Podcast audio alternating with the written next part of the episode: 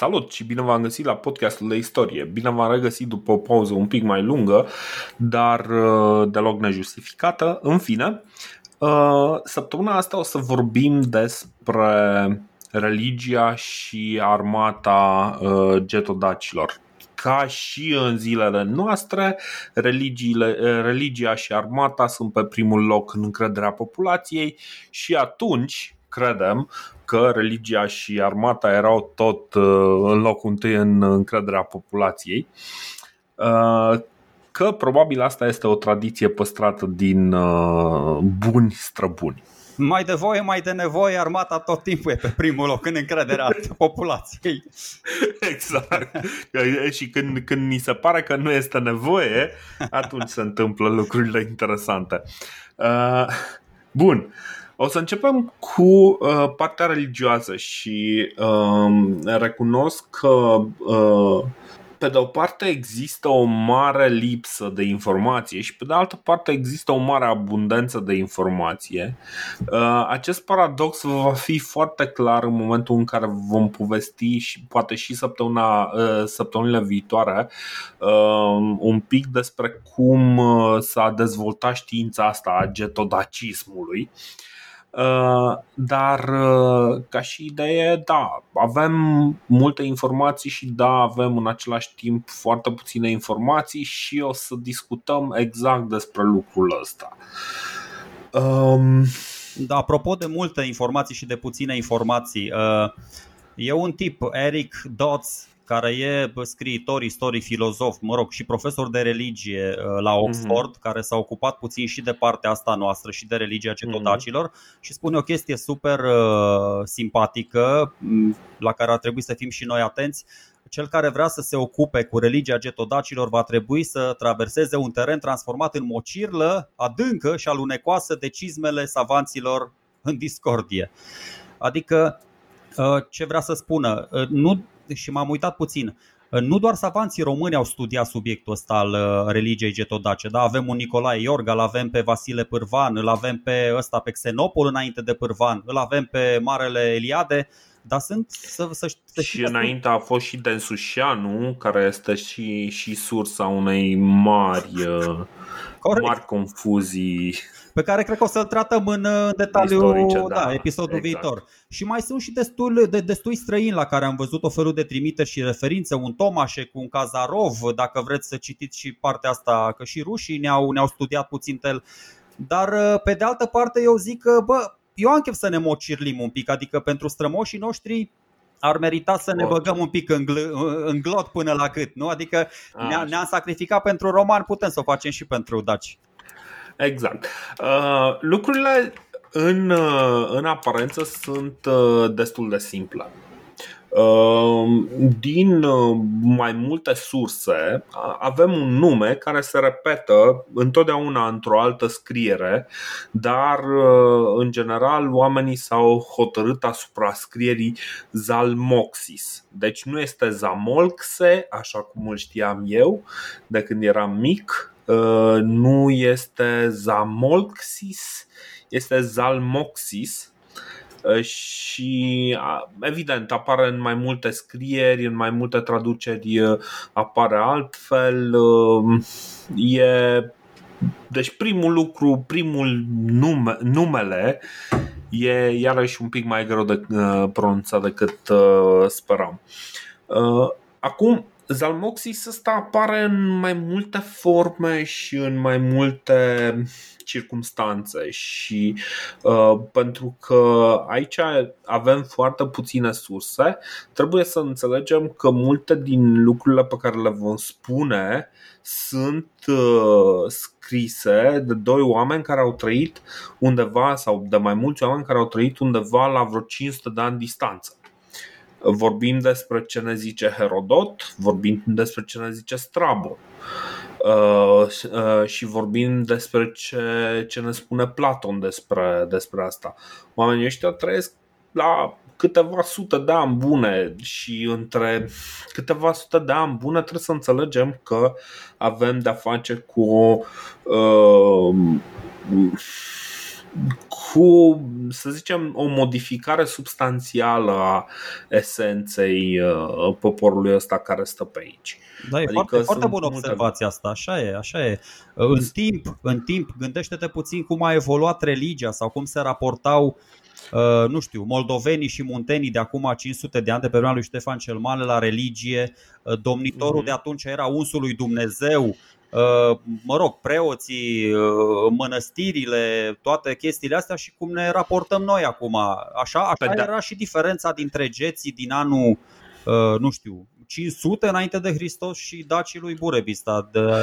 Pe de altă parte, da, deci pe de o parte sunt lucruri foarte diferite, pe de altă parte sunt și lucruri foarte comune, cum sunt, de exemplu, diversele rituri religioase și diversele, nu știu, cum să-i zicem la ce se întâmplă la nebunia aia cu Paraschiva. Deci când ai chestii de genul ăsta, începi să vezi că de ceva acolo fundamental în oameni nu s-a schimbat. Știi?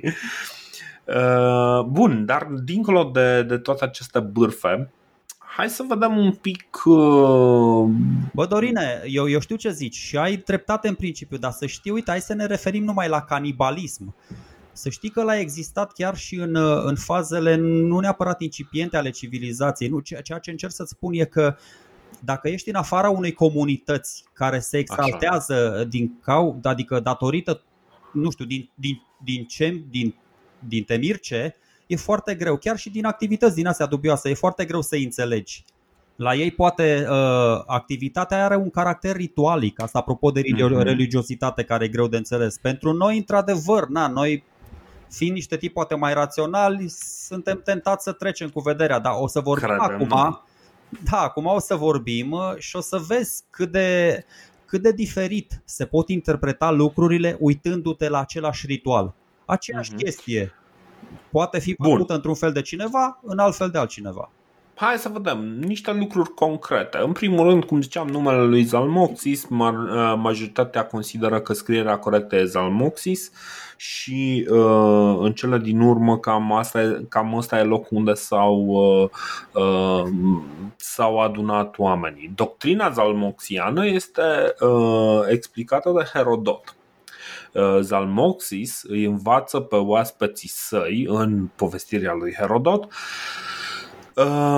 că nici el, nici urmașii lui nu vor muri, ci vor merge într-un loc unde vor trăi veșnic și vor avea parte de toate bunătățile.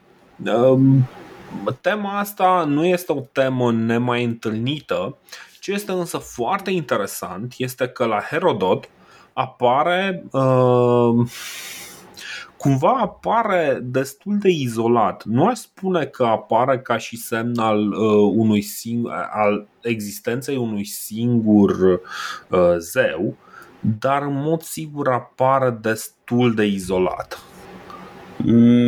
Mie nu mi se pare că Herodot îl vede pe Zalmoxis ca un zeu în adevăratul sens al cuvântului. El nu spune nicăieri că e zeu, dimpotrivă. Corect. Cumva pe Zalmoxis îl vede ca pe un învățat mai degrabă. E și un cuvânt aici foarte fain pe care l-am înțeles, l-am studiat, daimon. E un fel de daimon ăsta.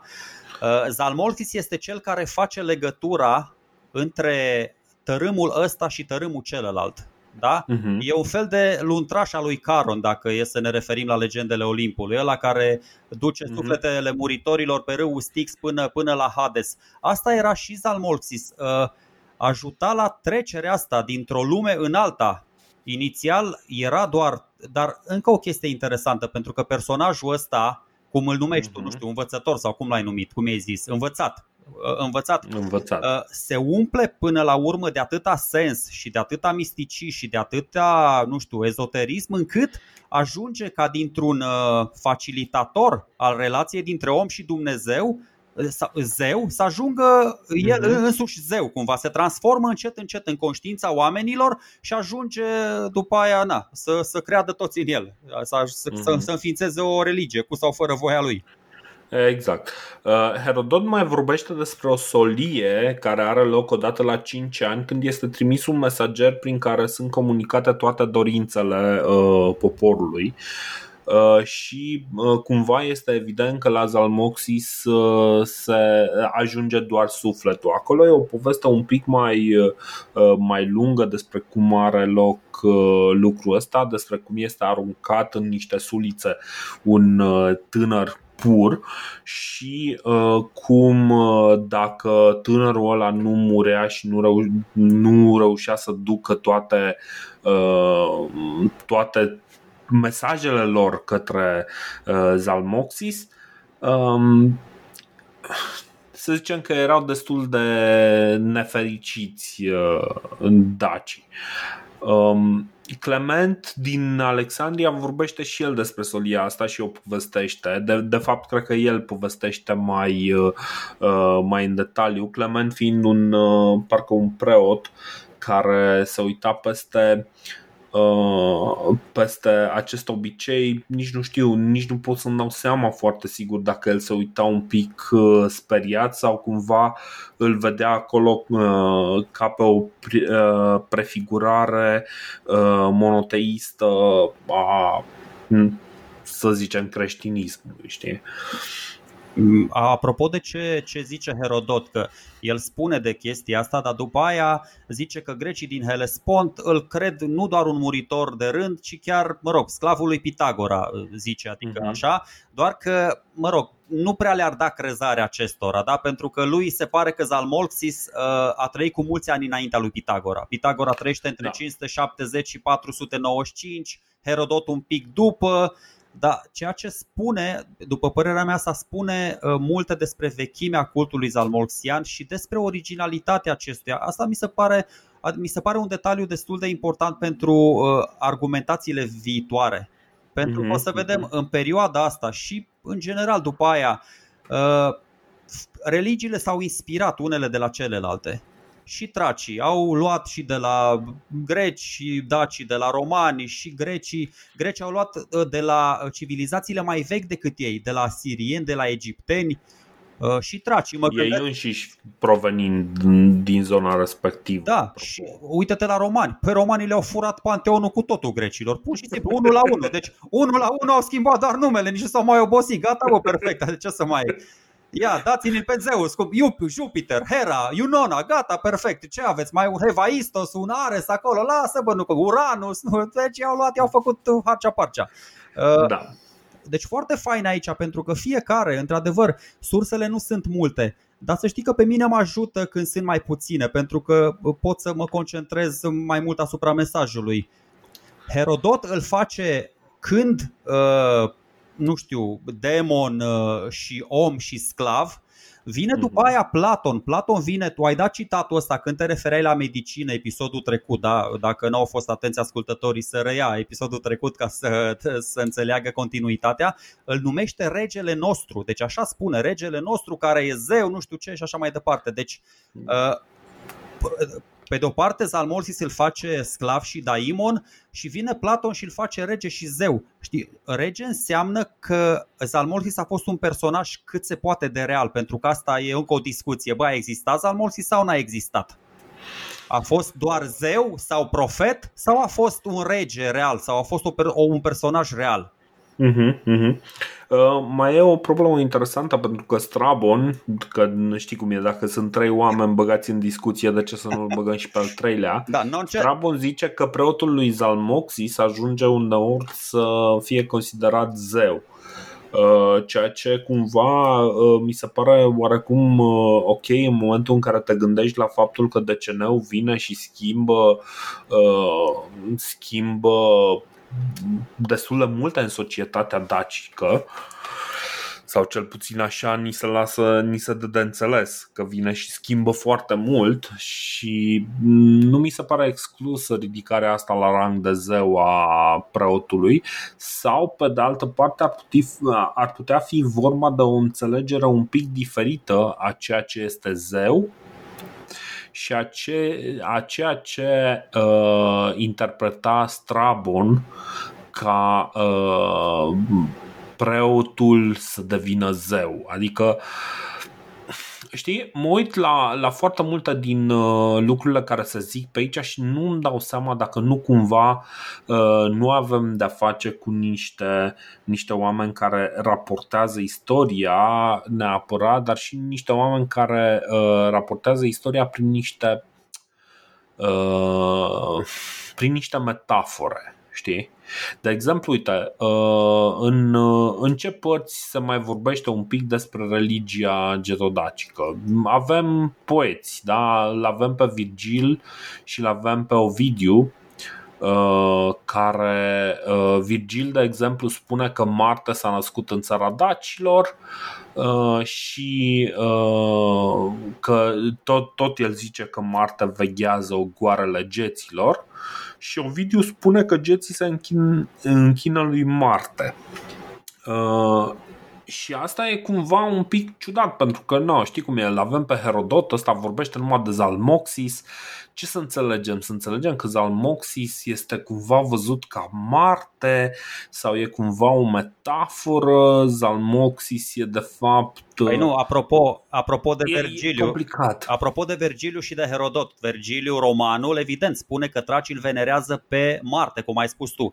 Herodot, uite, în 5-7 spune așa: tracii adorau pe Ares, Dioniso și Artemis. Totuși, regii lor venerau pe Hermes, ai căror descendenți se credeau.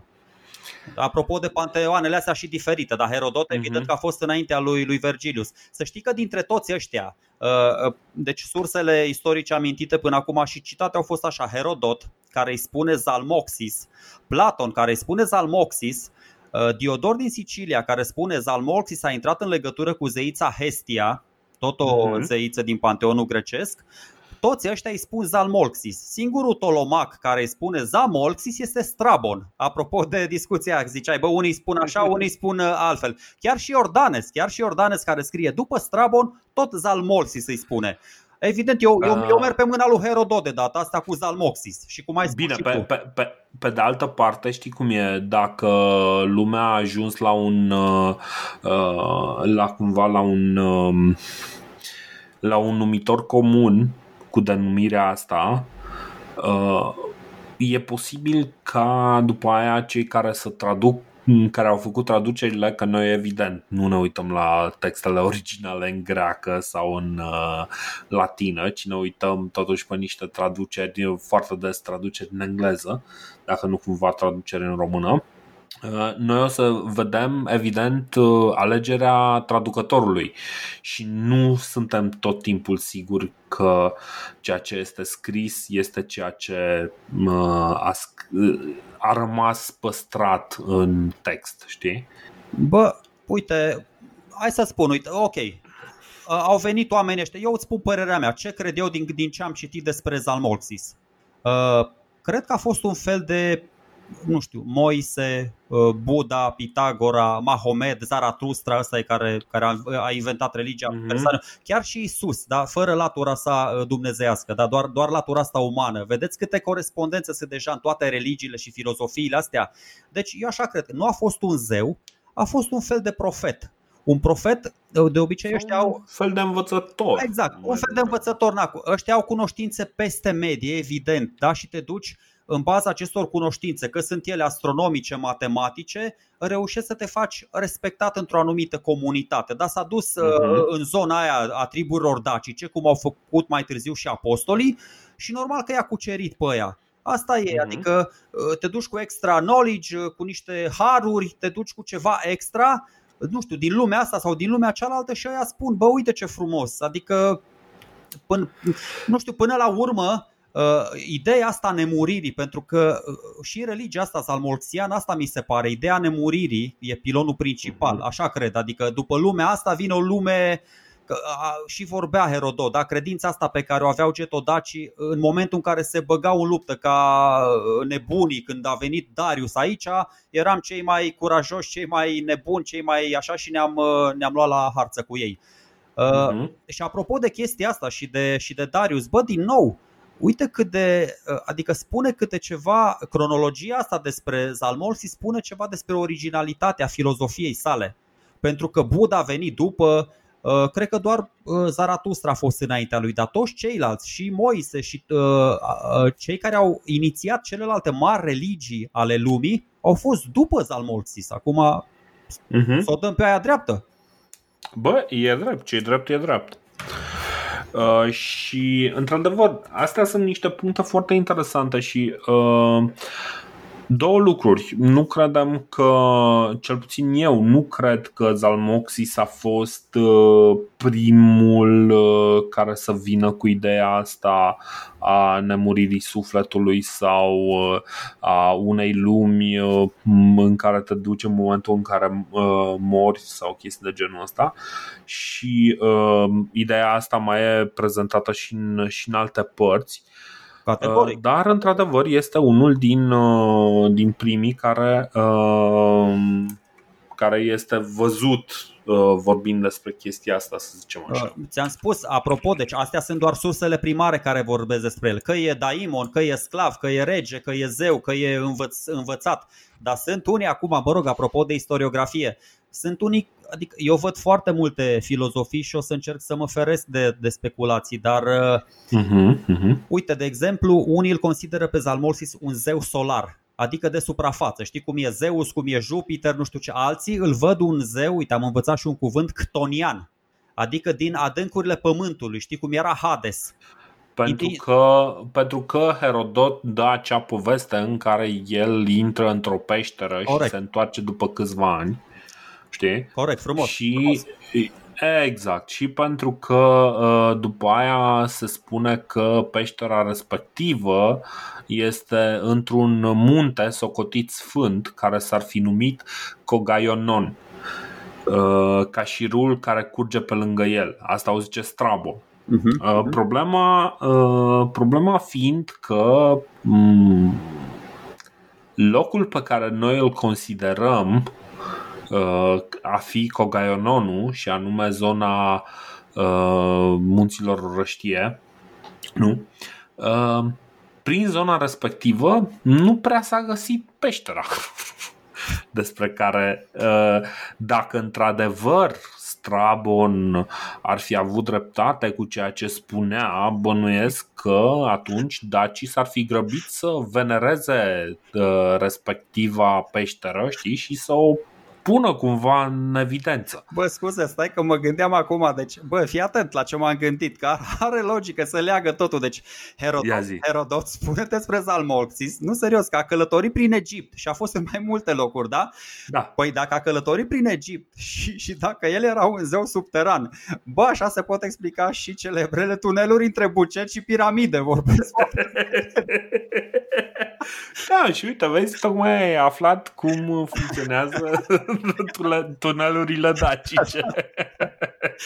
Adică, nu, serios, acum un licăr de logică există aici, pe cuvântul meu, adică un sâmbură de adevăr. Tot putem să extragem din chestia asta. Știu că sună exagerat ca naiba, dar și ne umflă râsul, dar pe cuvântul meu. Bun, este foarte adevărat ce spui tu. Bun, haide că oamenii, știi cum e, luați o pauză, muzați-vă că încercăm și noi să ne recompunem acum. Da, deci uite, într-adevăr, de fapt, băi, da, cine știe, poate Bucegiu este de fapt Cogaiononul și tunelurile dacice. Adică mi se pare foarte normal, știi, la intrarea în tunel să spui o piramidă ca să știi unde ajungi, știi? Că atunci are sens, știi, cu piramida de sub Bucegi, e de fapt ca un semn de circulație, știi? Ceva de genul, pe aici o iei spre piramidă. Bă, te-am spus, un mic licăr de adevăr, așa ar putea așa, dacă, mă rog. Okay. Bun, hai că încercăm tocmai să nu intrăm în astfel de aberații. Deci gata, nu e, Zalmoxis nu este un zeu subteran. I repeat, da. Nu e un zeu subteran, nu e un zeu. Băi, deci e posibil să vezi. Adică, știi cum e? Îs mai multe interpretări și toate interpretările, trebuie să le înțelegem, se bazează pe niște citate foarte subțiri. Că aia e de fapt problema. Știi că toate citatele astea nu sunt foarte mari. De altfel, ăsta e motivul pentru care și Eliade i-a numit pe daci mari anonimi.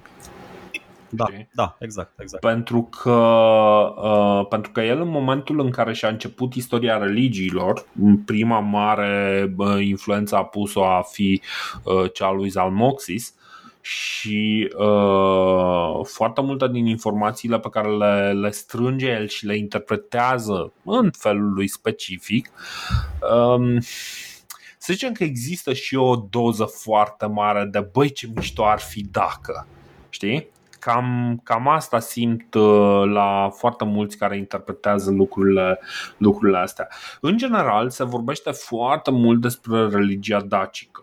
Și aici este marele pericol, pentru că, cum ziceam și cum ziceai și tu în citatul ăla excelent, da, e un teren foarte mlăștinos. Și cum îți dai seama? Îți dai seama pentru că deschizi o carte care vorbește despre despre civilizația dacică și vezi zeci, poate 100-150 de pagini dedicate unei religii despre care nu avem nimic scris, nu avem obiecte de cult, nu avem nici măcar lăcași de cult. Sunt interpretate 10 posibile sanctuare sau poate mai mult, nu mai știu, 12 sanctuare din cam asta din e tot ce zona Sarmizegetusa. Și acolo, cum să spun, adică am citit consternat după ce în mijlocul unei lucrări altfel super competentă, aia lui Crișan, am citit zeci de pagini despre cum sunt spațiate nu știu ce și nu știu cum. Și cum să spun, adică, băi, da, ok, dar de unde știți că alea sunt? Adică, bă, nu știu, mie mi se pare foarte hazardat să spui, da mă, uite, ăștia așa se închinau ăștia la Zalmoxis. Mi se pare foarte hazardat, n-ai nicio dovadă, nu știi ce este acolo, nu înțelegi. E frumos să speculezi, știi? Dar bă, nu prea. Parcă n-am vrea să lăsăm speculațiile pentru alții. Adică noi acum am putea să ne pierdem ore întregi vorbind despre cum sunt așezate cele N sanctuare. Nici nu știm dacă Sarmizegetuza este de fapt și dealul ăla de pe acolo este de fapt Cogaionon, știi? Cum este un loc de pelerinaj pentru toți getodaci aflați în monarhia federativă militară a lui Burebista. Nu, hai să fim serioși, știu, dar nu doar că nu avem suficiente surse ca să, nu știu, să creionăm un rit, o religie din asta coerentă, dar și sursele pe care le avem, apropo de Zalmoxis și de Cogaionon și de Muntele Sfânt. Păi Herodot spune că ăsta s-a retras în peșteră și că tracii l-au jelicat pe un mort. Mm-hmm. Și Strabo spune că de fapt izolarea lui Zalmoxis era doar așa, adică el se duce și vine după 3 ani, vine în al 4-lea an și reapare, dar e un fel de moarte inițiatică cumva așa, adică vezi, din nou s-ar putea, adică ăla s-a dus în peșteră, l-a pălit cumva Epifania, așa cum l-a lovit iluminarea și pe Buddha și iese după aceea, vezi, se întâlnea, așa zice, dar se întâlnea rar cu cei din afară, cu excepția regelui și a slujitorilor acestora. Vezi? Nici măcar nu se întâlnea cu muritorii de rând. El se întâlnea doar cu regele și după aia ajunge să fie și asociat la domnie și din profet învățat și mesager al acelui zeu reușește să își uzurpe zeul și să ajungă el însuși zeu. Aici nici nu știu, aici să știi că merg pe mâna lui Strabon, adică mi se pare că nu moare. Adică nu se duce, cumva tracii îl jelesc ca pe un mort și el după aia iese și zice, nu știu, poate i-a fentat pe traci cu alba neagra și ăștia au ajuns, mamă, ia uite ce ne-a fentat ăsta, hai să credem în el că ori e un mare șarlatan, ori e un mare învățat, dar haide să credem în el că e șmecher. Am vorbit un pic dățile trecute și despre influența pe care a avut-o DCN-ul, dar nu doar DCN-ul, ci și, până la urmă, doctrina asta pitagoreică, zalmoxiană, nici nu știe exact cum să o numești. De exemplu, dacă pornim de la premisa că Zalmoxis a fost sclavul lui Pitagora, atunci putem să o numim pitagoreică. Dacă pornim de la premisa că Zalmoxis a trăit mult înaintea lui Pitagora, o numim zalmoxiană. Da, deci ideea este că cumva mi se pare mult mai logic ca Zalmoxis să fi trăit înainte de Pitagora și Pitagora să fi folosit cumva de ideea asta, de ideile astea care probabil circulau în epocă, n-au rămas cumva bătute în cuie în zona noastră, știi? Așa cred și eu. Poate nu s-a inspirat, nu știu, poate a gândit în paralel, știi cum erau ăștia, inventatorii becului sau telegrafului, erau doi care au luat premiul Nobel și că au lucrat în paralel, unul în Franța, unul în Statele Unite, în ceva de genul ăsta. Un element foarte interesant despre care nu se vorbește foarte mult, dar cumva rămâne o informație așa pe care o mai auzi la mâna a doua, e vorba de capnobatai. Ai auzit de capnobatai? Bă, am auzit că mi-ai spus tu tot tura trecută, dar am uitat până acum. Bun, ok. Capnobatai sunt amintiți de Strabo. Și Strabo dă numele ăsta de capnobatai, adică cei care merg prin fum sau prin norii de fum. Este unul din numele pe care mezienii din Tracia, care practicau restricția asta dietetică de a nu consuma carne, știi? Și trăiesc practic, de fapt nu, ei fac ceva mai mult, nu consumă chestii care trăiesc și practic ei trăiesc pe lapte, pe miere, pe chestii de astea care practic nu mai trăiesc. Știi? Și multă vreme cumva s-a considerat că asta ar putea să fie vorba despre o parte din preoțimea dacică. Cât despre interpretarea aceea cu cei care merg prin fum, este iarăși o interpretare că în ritualurile religioase ale dacilor este foarte posibil să se fi folosit cannabisul, ceea ce nu este foarte nu este deloc exclus și sunt mai multe referințe la consumul de cannabis în Herodot, de exemplu. Nu este deloc exclus și e o practică, de exemplu, care era asociată cu sciții. De asta nu este deloc imposibil ca, de exemplu, transa acestor preoți, cumva preoți traci, preoți daci, să fi fost făcută cu cannabis. Bă, să știi că așa se naște orice religie.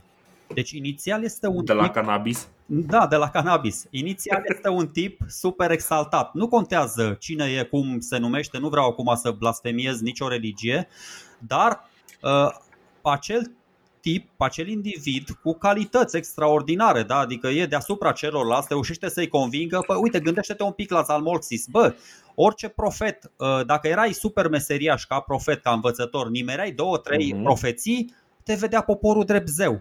Dacă ziceai că mâine plouă și ploua, gata. Dacă ziceai că bă, anul ăsta, bine, ok, anul ăsta va fi bun pe agricultură, pentru agricultură. Și dacă nu era, cred că, nu știu, trebuia să-ți găsești altă peșteră în care să te ascunzi, că veneau ea după tine. Dar dacă nimereai 2-3 chestii, adică vorbesc serios. Crezi că și Zalmoxis a mers din peșteră în peșteră până când nu mai putea să stea pe undeva pe unde era mai cald? Nu, dar uite că și a ajuns undeva mai sus? Mai zice ceva Strabo, apropo de legătura asta dintre învățatul Zalmoxis și zeul Zalmoxis, dacă obiceiul acesta a continuat până în zilele noastre, pentru că mereu se găsea cineva să-l sfătuiască pe rege și acelui om îi spuneau zeu. Deci vezi, cumva Zalmoxis s-a substituit religiei pe care o, nu știu, bă, cum zicea și Herodot, ori o fi fost un șarlatan foarte, foarte meseriaș. Cert este că e un tip care a fondat o religie, a convins că până la urmă, da. Ce este o religie până la urmă? Este o credință din asta într-o entitate, într-o paradigmă supranaturală, cum vreți să zic, nu știu, divină, ezoterică, transcendentală, dar nu orice fel de credință. Este una care ajunge standardizată și la care se raliază în timp comunități mari de oameni, chiar state și popoare întregi. Deci asta e. Da. Și apropo de standardizarea religiei, că aici e șpilul și poate discutăm despre chestia asta, că asta mi se pare mai importantă de cum se certau Strabon și Herodot pe tema lui Zalmoxis. Păi cum standardizezi o religie? Păi prin crearea unor instituții. Stabilești niște ritualuri, niște norme care în timp, o să vedem, se vor transforma în dogme religioase, adică nu le mai pune nimeni la îndoială. De exemplu, cine pune la îndoială Sfânta Treime în ortodoxie? Da? Pe principiu, nu știu, ăla din armată, ordinul se execută, nu se discută. Și normele astea în timp creează un cod etic, un cod moral, cod religios, o sfântă scriptură. Și asta zic, dacă noi vorbim acum despre religia getodacilor și suntem de acord că religia asta poate fi implantată doar prin crearea unor instituții puternice, ei bine, instituționalizarea unei astfel de religii, eu spun că necesită prezența statului. Dacă vorbim despre o religie getodacă coerentă, răspândită pe tot arealul ăsta, 100%, adică ăsta e un argument în favoarea existenței statului getodac. Da și nu. Nu știu ce să zic, e greu să spui că zalmoxianismul este o religie care este răspândită pe tot. Corect. Că nu avem informații. Efectiv, nu avem informații și păi asta spun. Dar într-adevăr putem să vedem acolo și germenii unei posibile statalități. Am spus că doar dacă, într-adevăr, e foarte bună remarca ta, într-adevăr nu știm. Eu spun că doar dacă vorbim despre răspândirea pe întreg arealul, dar părerea mea este că această religie nu e răspândită pe întreg arealul, asta spun. Și nu este răspândită pentru că, uite, vedem de exemplu că dacă la Herodot e pomenit zalmoxianismul, cumva Herodot și sugerează că zalmoxianismul este doar pentru fruntașii țării, știi? Strabon mai încolo sugerează că și poporul a preluat credința, dar neclar un pic la cât popor se referă de fapt, știi?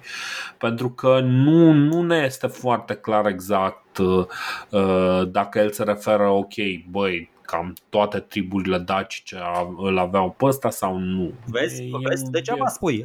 Sunt câteva citate foarte relevante, adică din care poți să înțelegi asta cu că zice că Zalmoxis s-a bucurat de trecere doar la, adică doar la conducător, nu și la popor sau și la popor. Noi am vorbit episoadele trecute despre acei pileati, da, clasa sacerdotală, care teoretic doar ei aveau acces nemediat cu învățatul suprem, adică ei se duceau, ei luau tăblițele și așa mai departe. Oamenii de rând ăștia cu plete în vânt, comatii, cumva imaginat, adică nu știu, gândește-te un pic, știi că am vorbit, bă, zalmoxismul ăsta, chiar dacă el a apărut în secolul 6-7 înainte de Hristos, nu a apărut odată cu tracii, cu getodacii. Ăștia erau aici cu încă 500 de ani, de la finalul epocii bronzului, când au venit aici.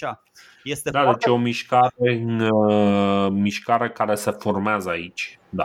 Asta spun că este foarte probabil, uite-te și acum, ca să împământenești o religie la nivelul unei societăți, bă, e nevoie și de sute de ani uneori.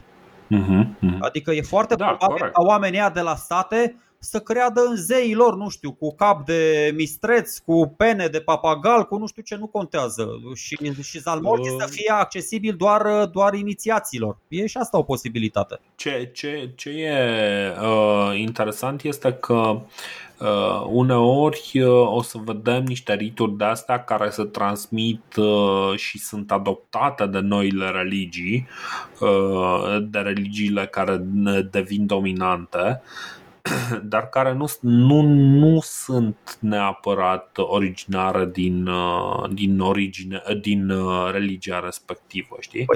Deci și o să vedem că da, oamenii își păstrează obiceiurile și cumva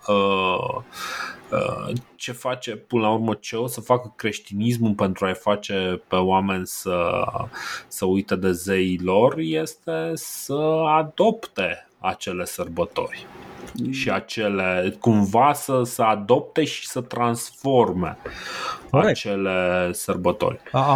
Bun, ca să nu mai lungim foarte mult discuția, pentru că vreau să putem să lucruri, așa zi. Lucruri că apropo de adoptarea asta și de împrumuturi dintr-o parte în alta. Chiar și Herodot spune că sunt tot felul, ăștia greci au furat din alte panteoane. Și apropo de secretismul ăsta religios, uite un lucru foarte interesant. Am citit și eu acolo și nu știu, din una în alta am dat faraonul Ptolemeu I a introdus în Egipt cultul lui Serapis în jurul anului 300 înainte de Hristos. Și există și un templu foarte impunător în Alexandria, Serapeum, nu contează. Acum nu mai e că l-au distrus creștinii, dar ce e mai important, vă mai aduceți aminte de Acornion, ambasadorul lui Burebista la Pompei?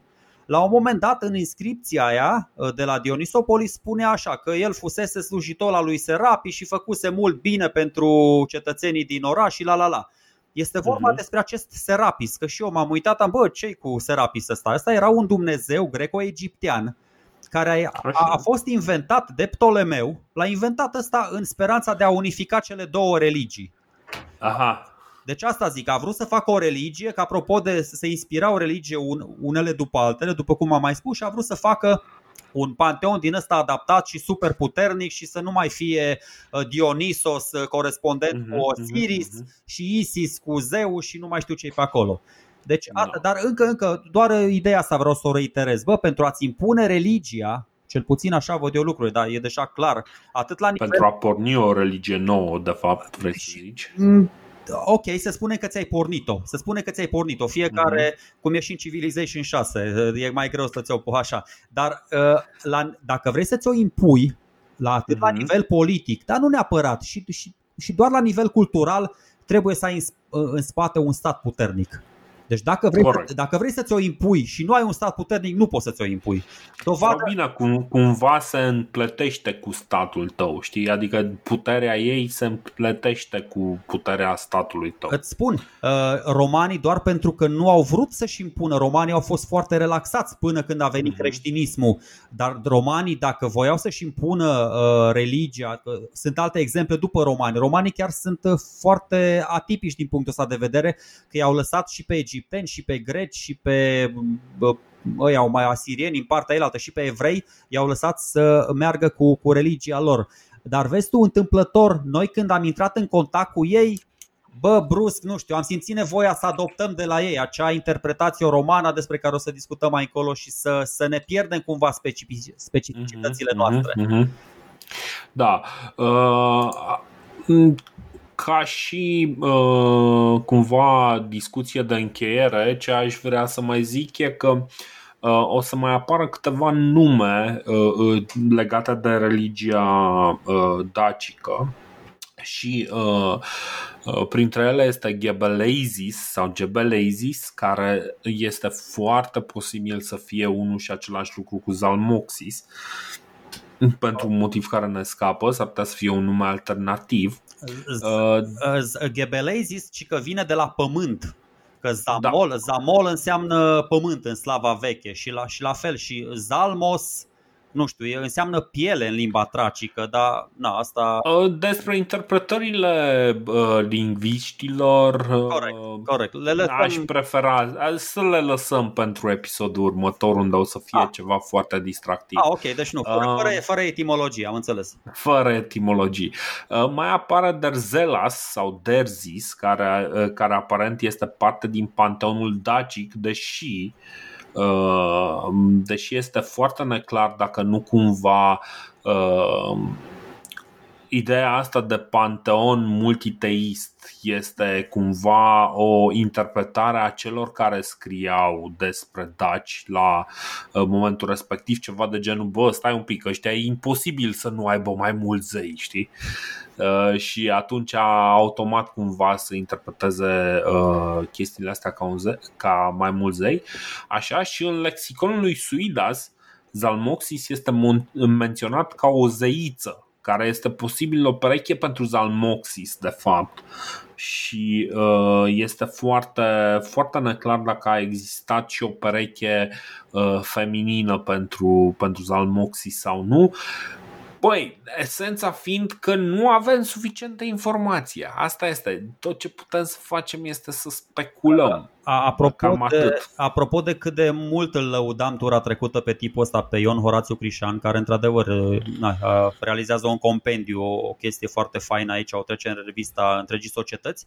Bă, aici, cum ai spus și tu, poate se grăbește un pic, poate exagerează, poate o exaltat, dar el trage o concluzie super tranșantă, și anume că pe baza tuturor dovezilor arheologice, e clar că la getodaci exista o divinitate supremă masculină care stăpânea cerul, apele și pământul. Deci nu e ca la greci, nu e Zeus în aer, Poseidon în apă și Hades sub pământ. Și fii atent ce tare, că zici o chestie genială apropo de interpretările tale. La Stâncești, în Botșeni, la noi acolo așa, s-a descoperit o piesă de aur care are cap de mistreț, corp de pește și coadă de pasăre. Bă, și toți istoricii au tras brusc concluzia că vorbim despre aceeași idee, deci pământ, aer și apă, adică porcul e de pământ, corpul de pește e în apă și coada de pasăre e știi? Adică zeul suprem, care atinge toate mitologiile. Și de ce să nu avem și noi, nu știu, dacă au grecii și romanii un zeu suprem, să ne găsim și noi. Și cum ai spus și tu, merg cu interpretarea până acolo în care vor să-i găsească o pereche lui Zalmoxis, așa cum Zeus o avea pe Hera și Jupiter pe Iunona, așa vor să-i găsească și lui Zalmoxis o pereche, nu contează. Doar că noi foarte scurt despre riturile de înmormântare, pentru că astea sunt niște lucruri care ne rămân pe acolo. E foarte greu să ne dăm seama exact. Cel mai des se practică incinerarea, motiv pentru care nici nu avem foarte multe urme de oameni de daci îngropați, dar uneori când mureau în Tarabostes există și oameni îngropați. Și ăsta, parcă la Jvestarii fusese îngropat tipul Tarabostesul ăla. Acolo este într-adevăr cel mai mare, nu știu, tezaur, metropolă, necropolă, cum vreți să o numiți. Este impresionant, adică dacă comparăm cu tot ce e pe teritoriul țării noastre, Jveștarii fiind pe teritoriul Bulgariei, nu se compară. Acolo sunt pietre fasonate din calcar, la noi sunt din alea cioplite ca gheolbanul din piatră. E clar că vorbim de un alt nivel de bogăție și ăsta e practic unul din argumentele pentru care până la urmă centrul getodacic este cumva mutat în jurul Dunării, știi? Mai mult sau mai puțin. Bă, să știi că, apropo, aș vrea să înțeleagă oamenii că acum, știu, noi suntem toți atei, toți ne-am îndepărtat de cele sacre și așa. Riturile au o foarte mare legătură cu religia. Și riturile funerare de care spui tu sunt cele mai importante în definirea unei religii, pentru că, suntem veseli acum, dar în tot timpul omul își pune întrebări. Ce se petrece după? Cum e călătoria asta inițiatică? Trecerea între două lumi, nu știu, nemurirea. Căutăm semnificații din astea mai profunde, că de aia l-am și inventat pe Dumnezeu, nu știu. Noi l-am inventat pe el pe noi, nu contează. Asta spun. Și în momentele astea oamenii devin cei mai religioși, când se despart de lumea de aici, de lumea celor vii. Acum au loc, nu știu, bocetele, cântecele funebre, toate astea. Și astea spun multe despre un popor. N-aș vrea să luăm în derâdere chestia asta, deși eu nu sunt un tip foarte religios sau așa. Aș vrea să înțelegem că fiecare comunitate pune preț pe lucrurile astea și e urât din partea altcuiva care vine din exterior, știi, să le trateze așa la matineu. Nu cred că făceam chestia. Perfect. Dar uite încă o chestie foarte faină, apropo de ce ai spus tu. Într-adevăr, sunt două rituri acceptate, incinerarea și inhumarea. Săptămâna trecută am văzut două poze pe Facebook de la cineva care a fost acolo, da, nu știu, Muzeul de Arheologie din Madrid undeva, iar în ele era prezentat un ritual din ăsta funerar care consta în expunerea cadavrului în aer liber până la putrezirea lui completă. Și asta se întâmpla la triburile celtiberice, nu știu, în perioada Hallstatt sau chiar Laten. Și există genul ăsta, deci credem, am citit la istorici, există genul ăsta de interpretare și la noi, marginal, dar există. Și bă, să știi că nu mi s-a părut o teorie chiar aberantă, de-aia am și permis să o expun aici. Se insinuează că lipsa asta de necropole din perioada dacică clasică, adică secolul I înainte de Hristos, secolul I înainte de după Hristos, exact între Burebista și Decebal, adică ăștia 150 de ani. Deci, ca să înțelegeți contextul, în perioada asta, care teoretic e cea mai înfloritoare a dacilor, bă, arheologii au găsit foarte puține morminte, foarte puține necropole, nu știu, 60-70 maxim. Și ei spun că, cum naiba să-l numesc, era și o formulă scai ceva, adică îi puneam pe ăia să vină hienele și să vină vulturii și să ne mănânce. Nici nu îi îngropam, nici nu îi incineram. Pur și simplu îi lăsam să intre în comuniune cu cerul. Adică să se descompună pe cale naturală, dacă îți vine să crezi. Na, nu știu, am zis să... Cumva treaba asta seamănă foarte mult cu ideea aia. Până la urmă, și asta e cumva o concluzie pe care aș vrea să o vedem.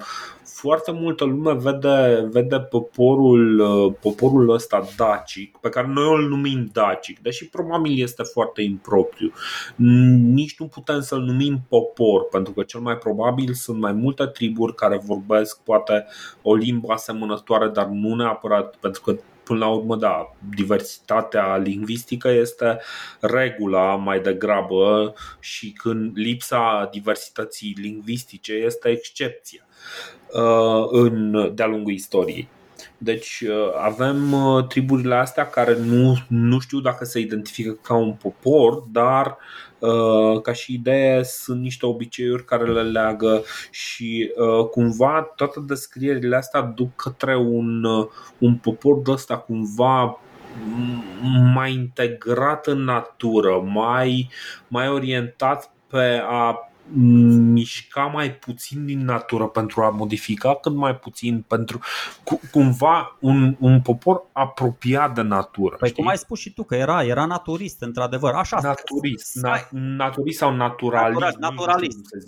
Da. Păi uite, așa mă gândesc și eu că bă, dacă ești un popor naturalist, nici măcar nu ai nevoie de temple, de biserici, de construcții din astea cu acoperiș ca să-ți blocheze ție accesul la cer. Așa, sky burial, înmormântare în cer, așa se numea. Așa. Și apropo de chestia asta, să știi că locul în care trăiești îți condiționează foarte mult credința, că de aici se pornise, se făcuse o legătură între traci și inzi, că ăștia au venit de acolo, în Tibet, de exemplu, și acum, solul fiind format din roci foarte puternice, nu poți să sapi o groapă, ăia n-au vreascuri ca să incinerezi. Este mult mai convenabil că n-ai sursă de foc, n-ai lemne, n-ai nimic, e mult mai ușor, da, să faci această înmormântare. Pur și simplu îi pui acolo într-o parte, îi duci pe ea decedat și îi lași să fie sfâșiați de tot felul de animale și păsări de pradă. Despre a doua parte a acestui podcast, despre partea militară, eu am mai puțină să vă zic, pentru că recunosc cele mai multe lucruri. O să revenim peste ele în momentul în care o să vorbim despre diversele aventuri militare ale romanilor în această zonă. Da? Atunci nu, 2-3 chestii la care vreau să mă refer și eu. Da.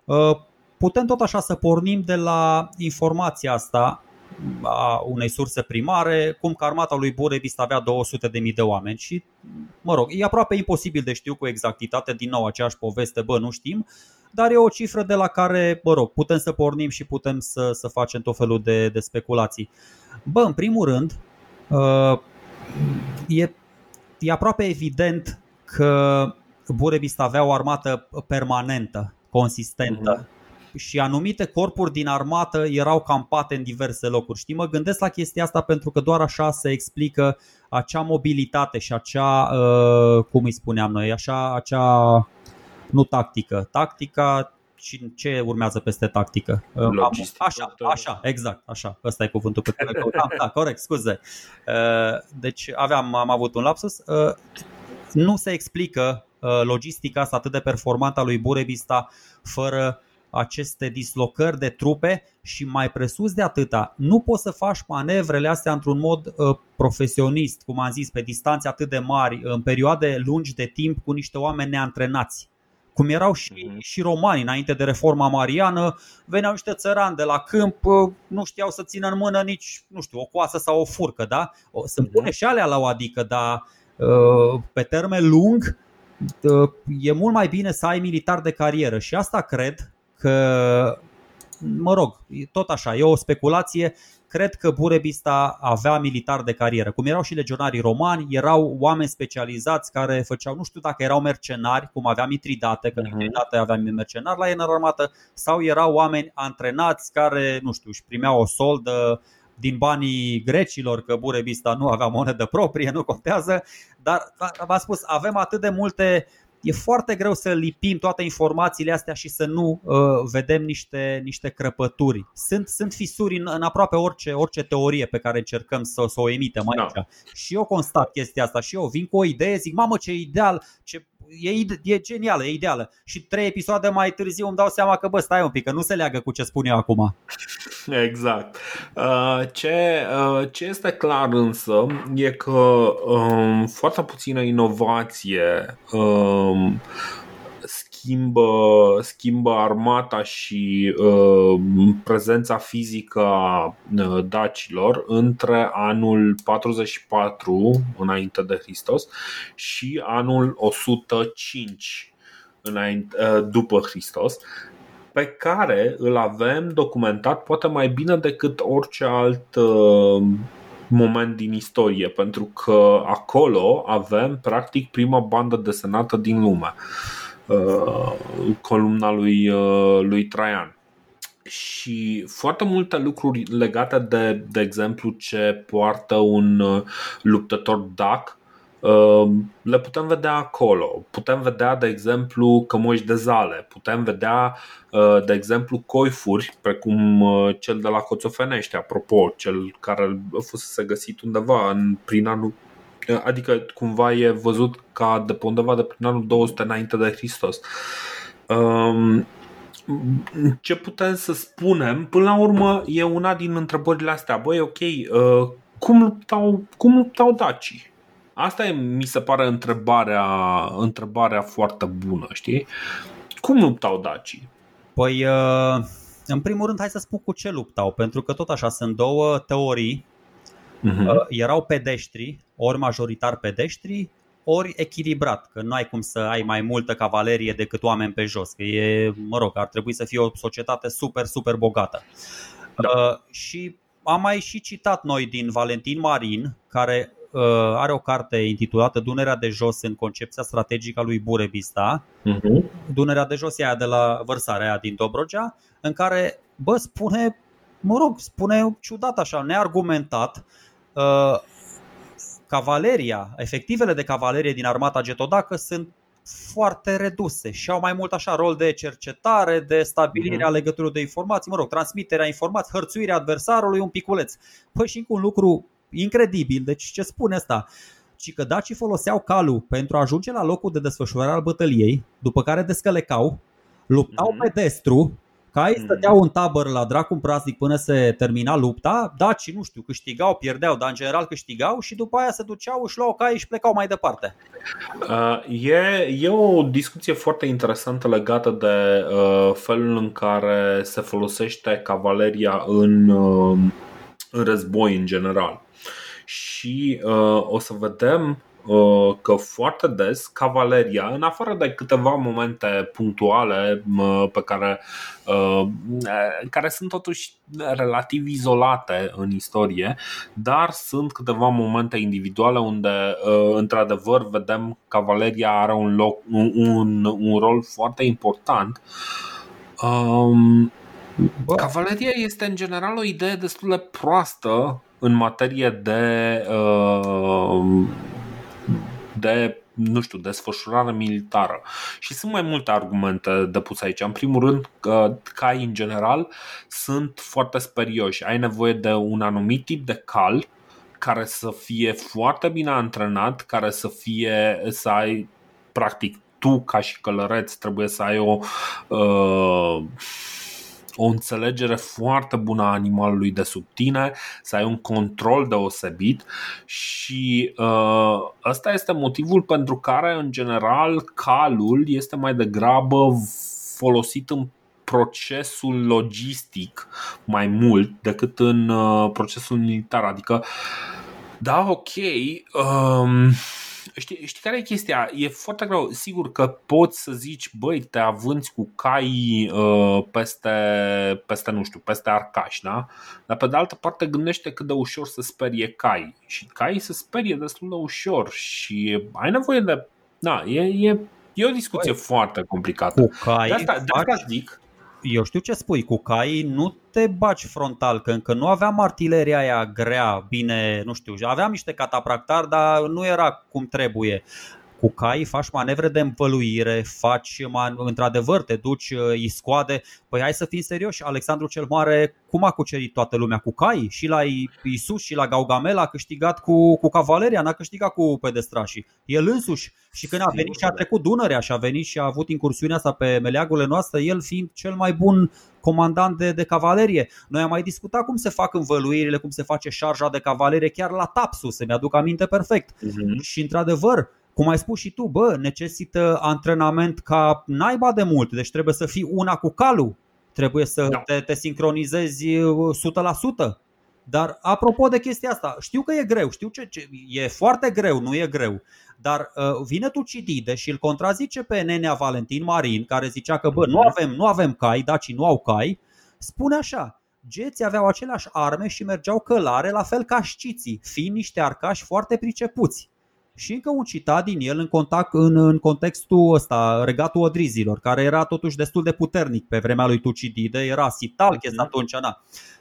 Deci să zicem că geții erau pedeștri. Bun, dar eu te întreb așa, odată ce ai ieșit din Carpați, spre Dunăre, spre Marea Neagră, bă, chiar și spre Tisa, în partea cealaltă, nu ai cum să fii pedestru, Dorine, pentru că sunt spații deschise extrem de largi. Da. E dita mai câmpia, spre vest și spre est, adică de-a lungul Dunării până la Ural, până la Caucaz, e tot stepă, ce naiba? Deci, deci e foarte posibil ca să ai strategii diferite și de asta, de exemplu, sciții care provin din stepe până la urmă. Sciții veniți din stepe, sciții care s-au așezat într-o zonă de la nord de Marea Neagră, unde ai o zonă mai mult sau mai puțin de stepă. Corect. Da?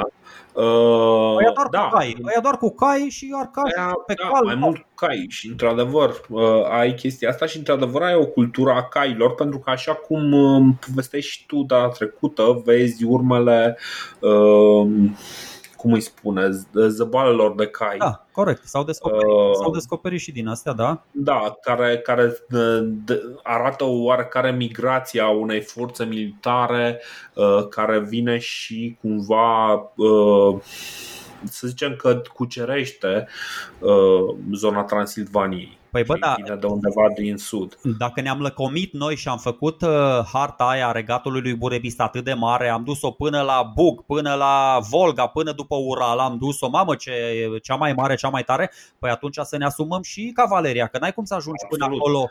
Deși, uite, o să bag clișeul ăla, cu adevărul e ca de obicei la mijloc.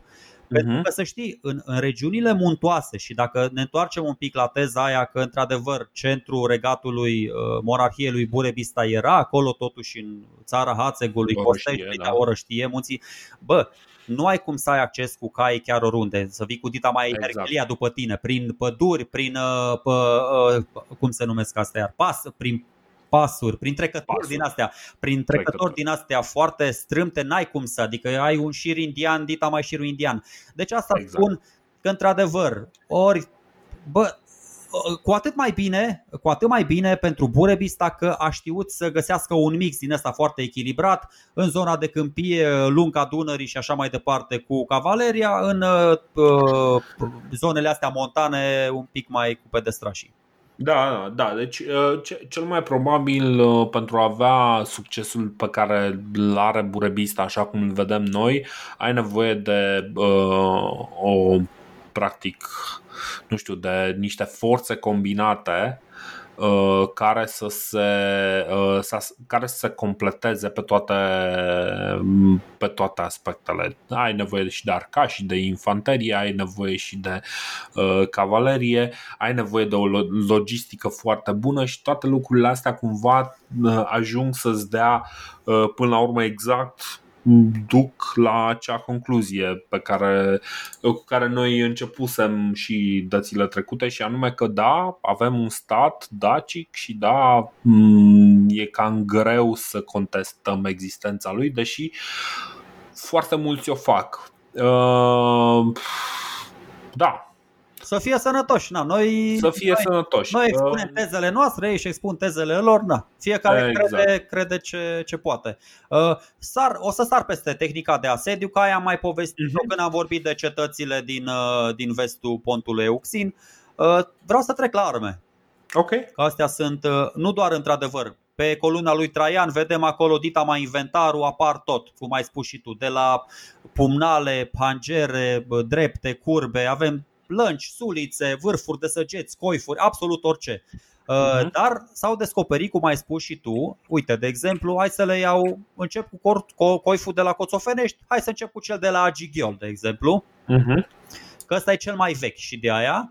Ăsta datează din secolul 5 și e făcut foarte frumos din argint aurit, cu tot felul de desene, inscripții pe el, Și ăsta și cel de la Coțofenești le găsiți la Muzeul Național de Istorie. Sunt expuse acolo, cel puțin ultima dată când am fost eu, Calea Victoriei. Mergeți și vizitați cu toată încrederea, 10 lei biletul.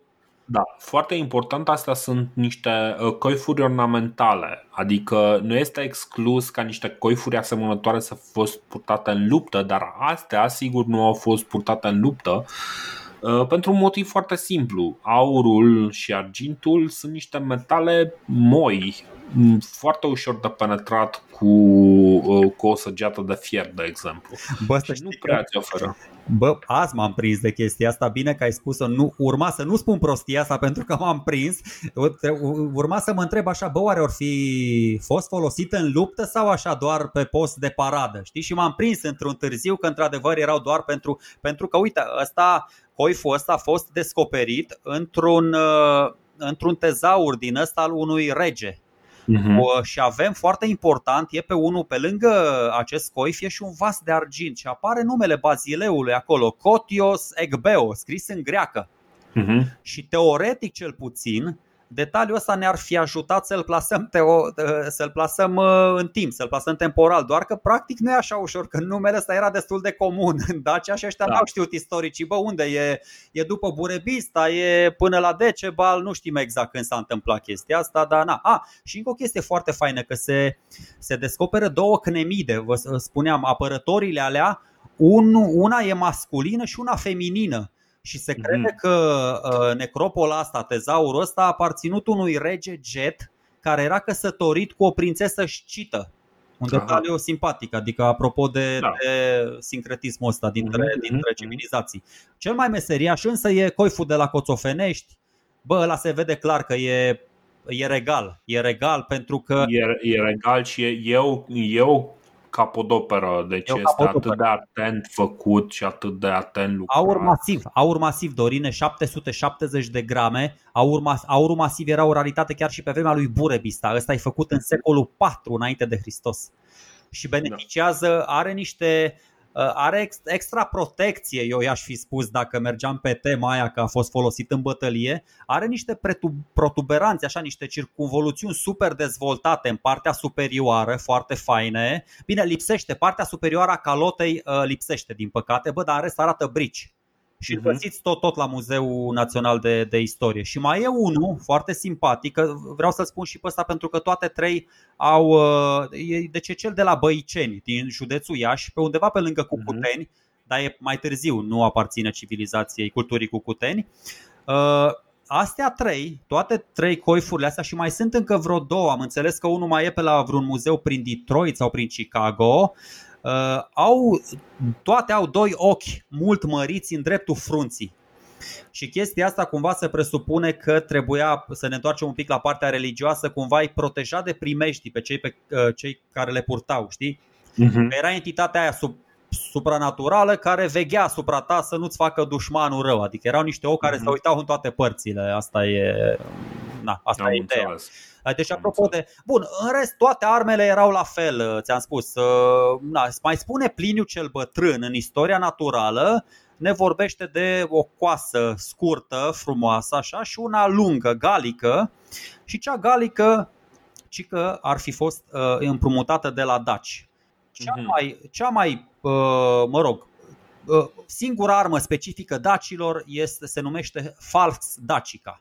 Asta este chiar o mare șmecherie. Deci și din punct de vedere al fabricației și al utilizării, bă, e cea mai tare. Poate o să vorbim și când ajungem pe vremea lui Decebal, pentru că o să vedeți atunci romanii au trebuit să-și facă niște modificări la coif, o întăritură pentru a rezista loviturii unei astfel de săbii. Deci falx dacica, dacă scrieți pe Google, pe Wikipedia, cea mai tare armă, o găsiți acum și pe documentare, pe Discovery sunt în mare vogă, pentru că aparent erau foarte eficiente. Deci sunt un fel de seceri, să vă explic un pic, dar căutați că e greu să vă explic cum arată. Niște seceri mai mari, așa, mai spre coase. Au o lamă lungă, așa, destul de îngustă, dar care e ascuțită doar pe partea concavă. Deci nu e pe cea, este un iatagan ascuțit pe partea ailaltă, ca să înțelegeți mai bine. Pe partea interioară. Pe partea interioară, exact. Și lovești cu partea interioară și e foarte faină pentru că, bă, străpunge aproape orice armură. Este, s-au găsit unele de 1 metru lungime. Și e foarte grea pentru că, adică nu e foarte grea, dar e foarte puternică. Tehnologia asta superioară a metalurgiei folosită de daci, ci că putea să străpungă orice fel de armură, să crape orice fel de coif. Au testat-o ăștia, v-am spus, în documentarele alea și crăpa coiful în două, mă uitam, Deci e o chestie și cu ajutorul curburii alea din vârf, încă o chestie foarte tare, putea fi folosită pe post de cârlig, adică să-l scoți pe dușman din formație și astfel să rupi rândurile legiunii. Și încă o chestie care spune foarte multe despre soldatul dac de pe vremea lui Burebista și a lui Decebal, nu doar că îți trebuie dita mai forța și îndemânarea să o folosești, trebuie să fii mai bine antrenat decât celălalt, decât vecinul tău, adică să ai mai multă forță, să ai mai multă, trebuie să fii mai puternic. Asta denotă iar că soldații lui Burebista se antrenau. Nu erau din ăștia flower power care veneau de la câmp, de la așa și cumva chestia asta ne pune din nou în perspectivă citatul ăla pe care îl știm cu toții, legat de respectarea de porunci și exercițiu. Corect. Practic ăsta cumva se referă la probabil la tagma luptătorilor. Deci nu doar la exerciții din astea spirituale și abținere de la ci și la antrenament de zi cu zi. Deci ca idee rămân până la urmă falxul și sica, care este o sabie scurtă sau un cuțit mai mare, sunt cele două arme specifice pe care o să le vedem pomenite. Probabil o să mai vorbim despre ele în momentul în care o să vorbim despre Decebal. Bun. Încă un detaliu. Evident că avea și un mare minus. Fiind o armă de două mâini, asta însemna că nu aveai scut și nu erai protejat. Și dacă ar fi să mă întorc din nou la religia dacilor, Dacă religia nu s-ar fi modificat deloc de acum 500 de ani, cred că n-ar fi fost nicio problemă, dar mi se pare mie că în ultimii 500 de ani dacii au început să aprecieze mai mult viața de pe lumea asta. Și nu cred că erau toți doritori să moară așa pentru zeul lor. Adică, de exemplu, că tot așa e o discuție, cine purtau falxurile astea? Le purtau nobilii? Nu, nobilii erau pe cal și de cele mai multe ori purtau scuturi ca să fie protejați. Falxurile astea le purtau comatii și de obicei, încă o chestie foarte faină din punct de vedere economic. Genul ăsta de armă era eficient și dacă nu era făcută toată din metal. Dacă vă uitați tot așa pe Wikipedia, vedeți că o parte e din lemn și o parte e din fier. Da. Dar și dacă faci partea din lemn un pic mai mare, pentru că să spunem că nu ai atâta, deși dacii aveau și metalurgi, aveau și resurse și materie primă, chiar dacă erau tot eficiente, adică făceau ce trebuie să facă. Dar la comatii le dădeau un mâner din lemn mai lung, la ăștelalți, la tarabostes, ori scuturi, ori pe cal, ori un falx din ăsta ascuțit pe o lungime mai mare și mânerul era mai scurt, ăla de lemn. Da. Bun, acum, cum să zic, putem să ne uităm prin tot inventarul de arme și să comentăm la fiecare din ele. Nu știu dacă este exact ceea ce ne dorim. Dar ca să punem așa niște concluzii, de fapt nu, ce o să facem este ca episodul viitor să vorbim și probabil va fi un episod un pic mai lung, dar ca să mă repet, nu zic asta pentru că vreau să mă scuz că e un episod mai lung, ci pentru că probabil că o să avem mai multe lucruri de zis.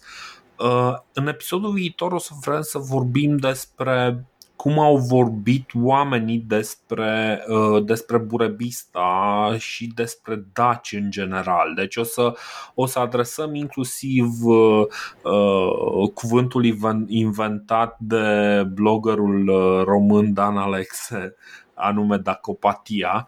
O să vorbim despre ce înseamnă asta, despre diverse percepții, despre cine a mai scris și cam cum a evoluat știința istoriei în jurul dacilor. Eu mă pregătesc asidul, deja îi urmăresc documentarele lui Daniel Roxin. Da, exact. Și o să încercăm să nu aruncăm chiar cu bagiocura, să vedem exact ce se întâmplă acolo, pentru că lucrurile sunt întotdeauna un pic mai nuanțate. Deci nu o să vă dezvăluim exact unde se intră în tunelurile dacice. Asta este un secret care rămâne între noi. Ca inițiați.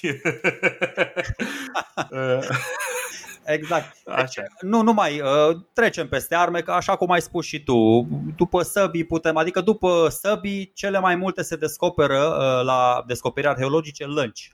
Și dacă îți vine să crezi, chiar din perioada asta, ceea ce e un pic surprinzător pentru istorici, se descoperă și că niște pilumuri asemănătoare cu cele romane, deși teoretic dacii și romanii încă nu se întâlniseră până acum într-o bătălie. Practic, informația circulă în epocă.